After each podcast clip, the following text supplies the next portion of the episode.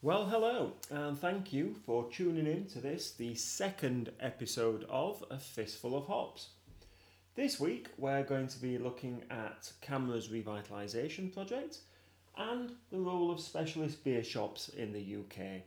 So, thank you for tuning in. I'm your host, Roger Smith. Sit back, relax, and let's get started. Cue music.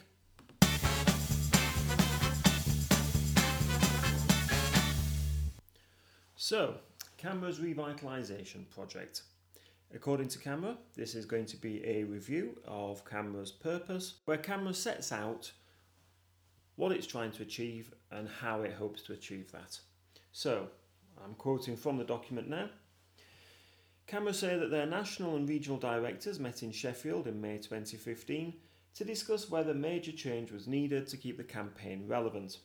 It was agreed to set up a project to review and, if necessary, redefine CAMRA's purpose and positioning. So, that's what they'd like to do. How do they intend to go about doing it? Well, they have launched a consultation process which appears to be in three stages. First, they're going to have a series of meetings, uh, national meetings. There's going to be 15 of these consultation events held around the country. There is also a short online survey, which I have filled in, and to be honest, I thought was pretty woeful.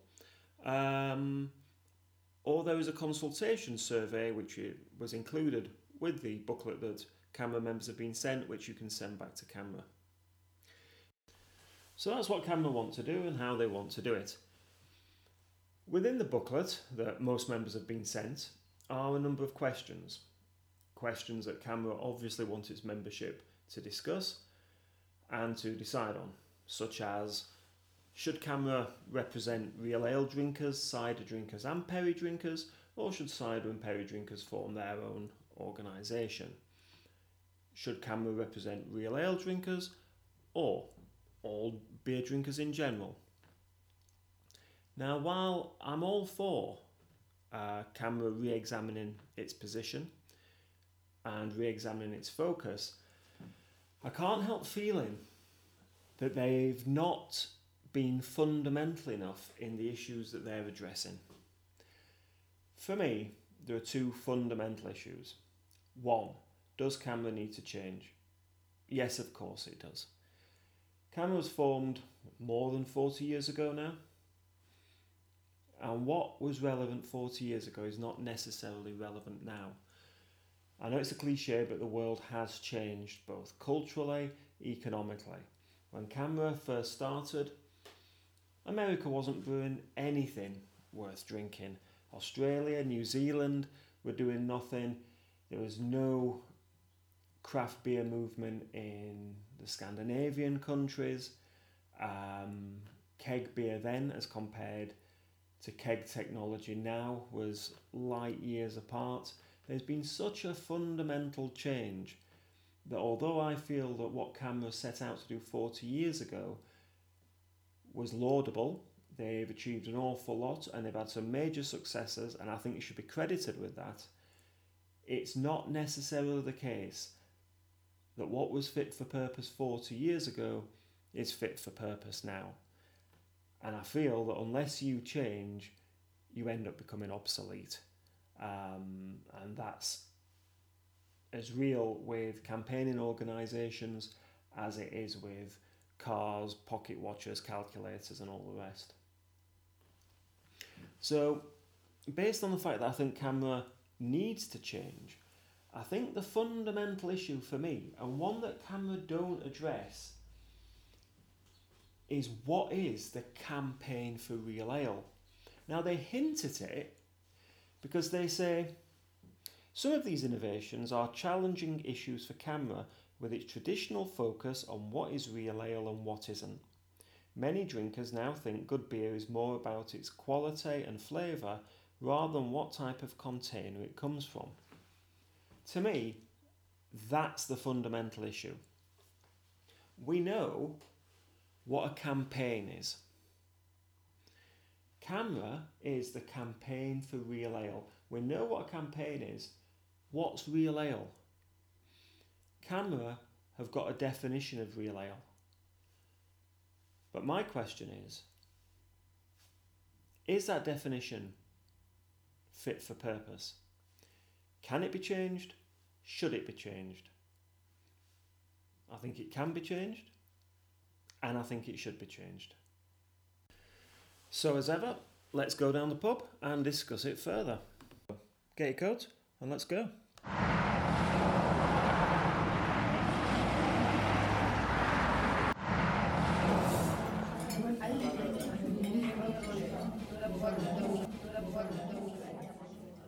So the first question is Can the definition of real ale be changed?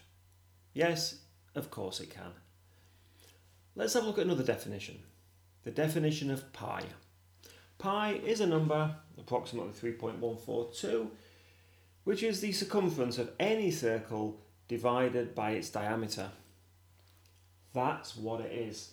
That definition is immutable. There's no arguing with it. That's what it is. CAMRA's definition of real, real ale is not that. It's arbitrary. Four blokes sat round a pub table and came up with it. They came up with an arbitrary definition of what real ale is. It's not like the definition of pi. It's not like a mathematical definition that can't be changed. So it can be changed. Question is, should it be? Yes. Yes, I rather think it should. Now, why does it matter, you may ask, what the actual definition of real ale is? Well, of course, if you're a campaign for real ale, depending how you define real ale, then tells you what you argue for, what you argue against, what you'll accept, what you won't accept, and where you see your focus. So, by having the definition, it gives you a scheme or a plan in order to move forward as to actually what it is you're campaigning for and how you're going to go about that campaign. So, with that in mind, what is CAMRA's definition? Well, CAMRA's definition of real ale is it uses traditional ingredients, yeast, barley, etc., that it's produced by or matured by secondary fermentation in the container from which it is dispensed, and that there is no use of extraneous CO2. Now, when we look at those three things traditional ingredients, matured by secondary fermentation in the container from which it's dispensed, and extraneous CO2, I'm quite happy with the idea of traditional ingredients. Yeah, I've got no problem with that. Matured by secondary fermentation in the container from which it's dispensed. Well, what does that actually mean? What it means is essentially when the beer has undergone primary fermentation, where sugars have been turned to alcohol, it's flat. At the end of primary fermentation, the yeast has spent its time making alcohol. In order for beer to be carbonated, to have some bubbles, it undergoes secondary fermentation. Now, in CAMRA's definition, that secondary fermentation where the yeast act to produce CO2 rather than concentrating on turning sugars into alcohol, according to CAMRA's definition, that should take place in the container, cask, or bottle from which it's then dispensed. So, if you've got some yeast in a bottle working away on that beer, it produces bubbles within that bottle, you then serve it from that bottle, you're fine. Cask, the same. The beer's in the cask, it undergoes secondary fermentation, i.e., it acquires its bubbles from the yeast that's still in suspension in that beer, and it's then dispensed from that cask via handpull into your pint. That's all fine according to CAMRA's definition. I can live with that. Um, I suspect Brewdog, Thornbridge, a few others would like to see that gone, but I can live with it. So, We've got traditional ingredients, fine.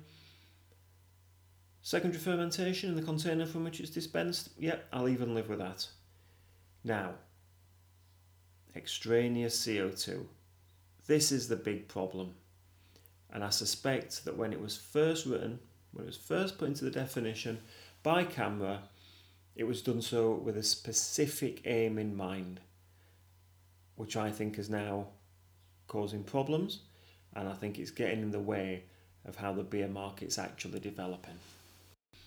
And it's this element of the definition, the idea that you cannot use extraneous CO2, that I think should be changed and that I want to look at next.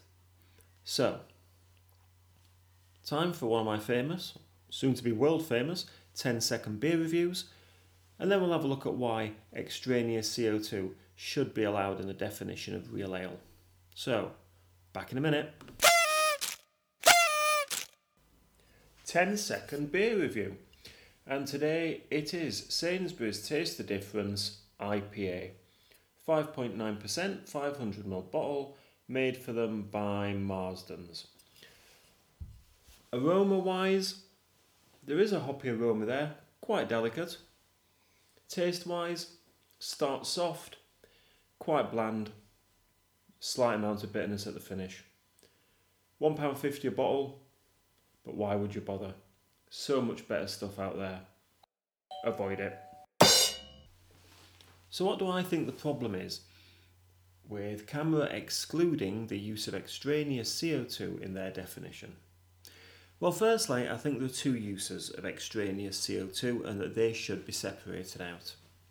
The first is that you replace secondary fermentation with carbonation by extraneous CO2. So, as I said, in primary fermentation, sugars are turned to alcohol. Secondary fermentation, that's where beer acquires its bubbles, its carbonation. Now, you can do that within the cask or bottle.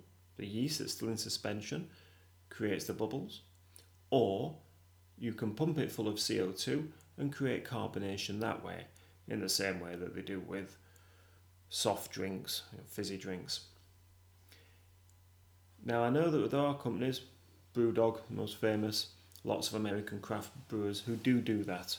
Yeah, they carbonate their products with extraneous CO2. Now, the pros and cons of that I'd like to leave to one side. My issue is with CAMRA not allowing extraneous CO2 to be used to dispense beer. Because quite obviously, what that does is says that keg beer is not allowable under the banner of real ale. And it's that, above all, that I have an issue with. Let me give you an example. I made a Pilsner. I did it using traditional ingredients, so that satisfies CAMRA's definition of real ale. I allowed it to undergo secondary fermentation within the keg. So that satisfies CAMRA's definition of real ale. When I came to dispense from that keg, when I put it up to the keg tap,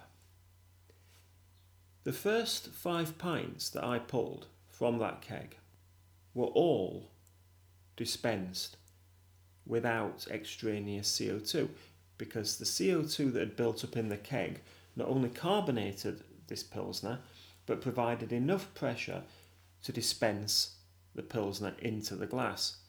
So I pulled about five pints. By the end of that, the pressure had dropped in the keg and there wasn't enough pressure to continue to dispense. So I linked it up to a CO2 cylinder.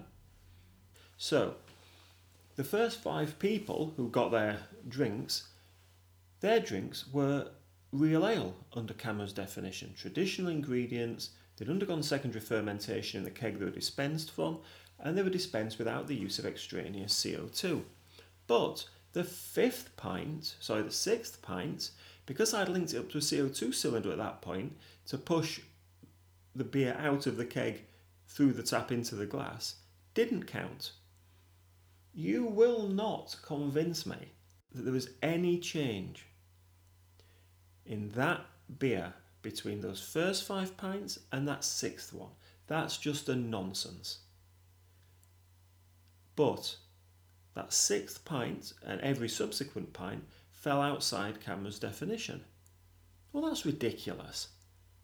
There's just no justification for that. It's an error in the definition. And the difficulty is, we're now in a situation, there's been a huge explosion in craft beer. I'm not going to get into that discussion.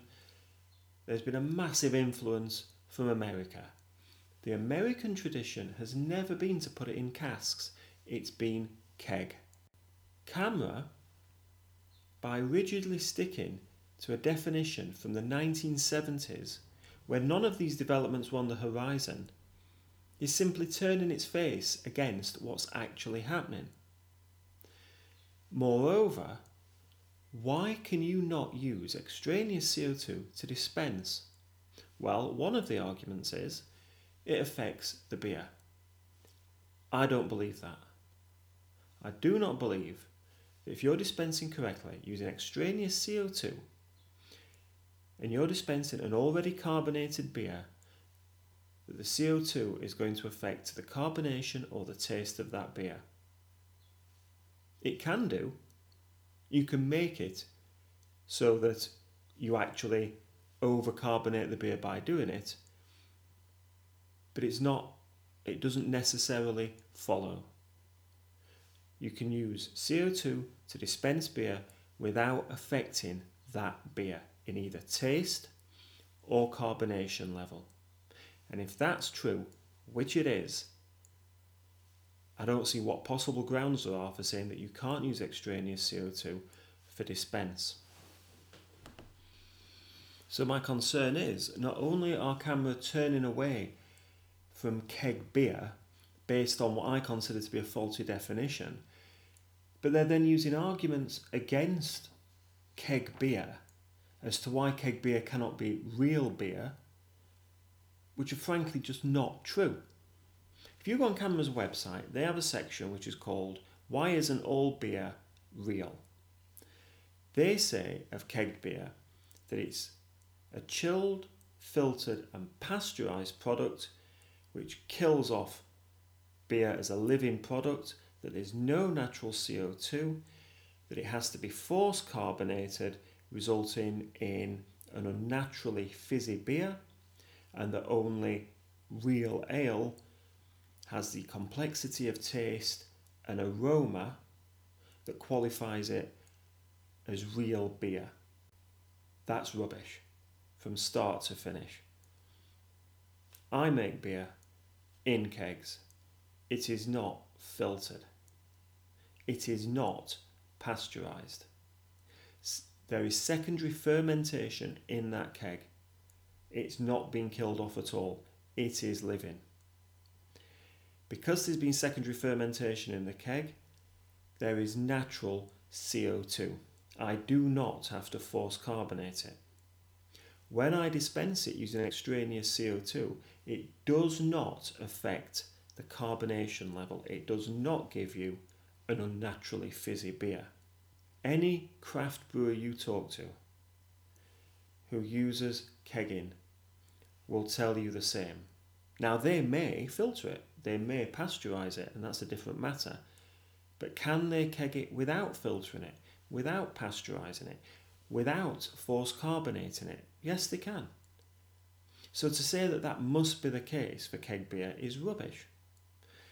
And to say that only real ales have the complexity of taste and aroma that you desire well, I'm sorry, but some of the blandest, most insipid pints of puddle water that I've ever drunk have been cask beers that have had CAMRA's stamp of approval. Some of the most vibrant aromatic beers I've ever drunk have come out of kegs and do not have CAMRA's seal of approval. So that's just blatant propaganda in, a, in effect an attempt to shore up a definition rather than admit the definition is wonky and needs changing. It does need changing. So, let's leave the pub, head back to Half Cut Towers, and we can wrap up this week's discussion.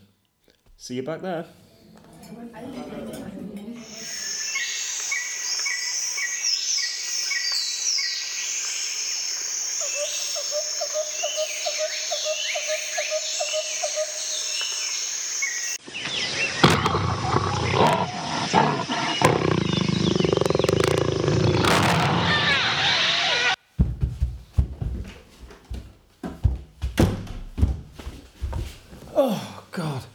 Either I'm getting slower or that Jaguar's getting faster. Anyway, what's our summary? Well, for CAMRA, revitalisation, good. Need to look at fundamental issues. And for me, the absolute bottom line is what is real ale and what definition should we use? So, thank you for listening. Hopefully, we'll get some feedback on this and we can have another radio show where I answer some of the uh, comments, queries, and questions that have come in. All right, stay lucky and I'll see you next time. Bye now. If you want to get in touch, you can leave a comment on the website, which is www.afistfulofhops, all one word, .co.uk. You can email me at Roger, that's R O G E R, that's Roger at a fistful of hops, again, all one word, dot co dot uk. You can find me on Facebook under a fistful of hops, and you can even use Twitter, and that will be on at a fistful of hops. So there really is no excuse. Now, back to the music.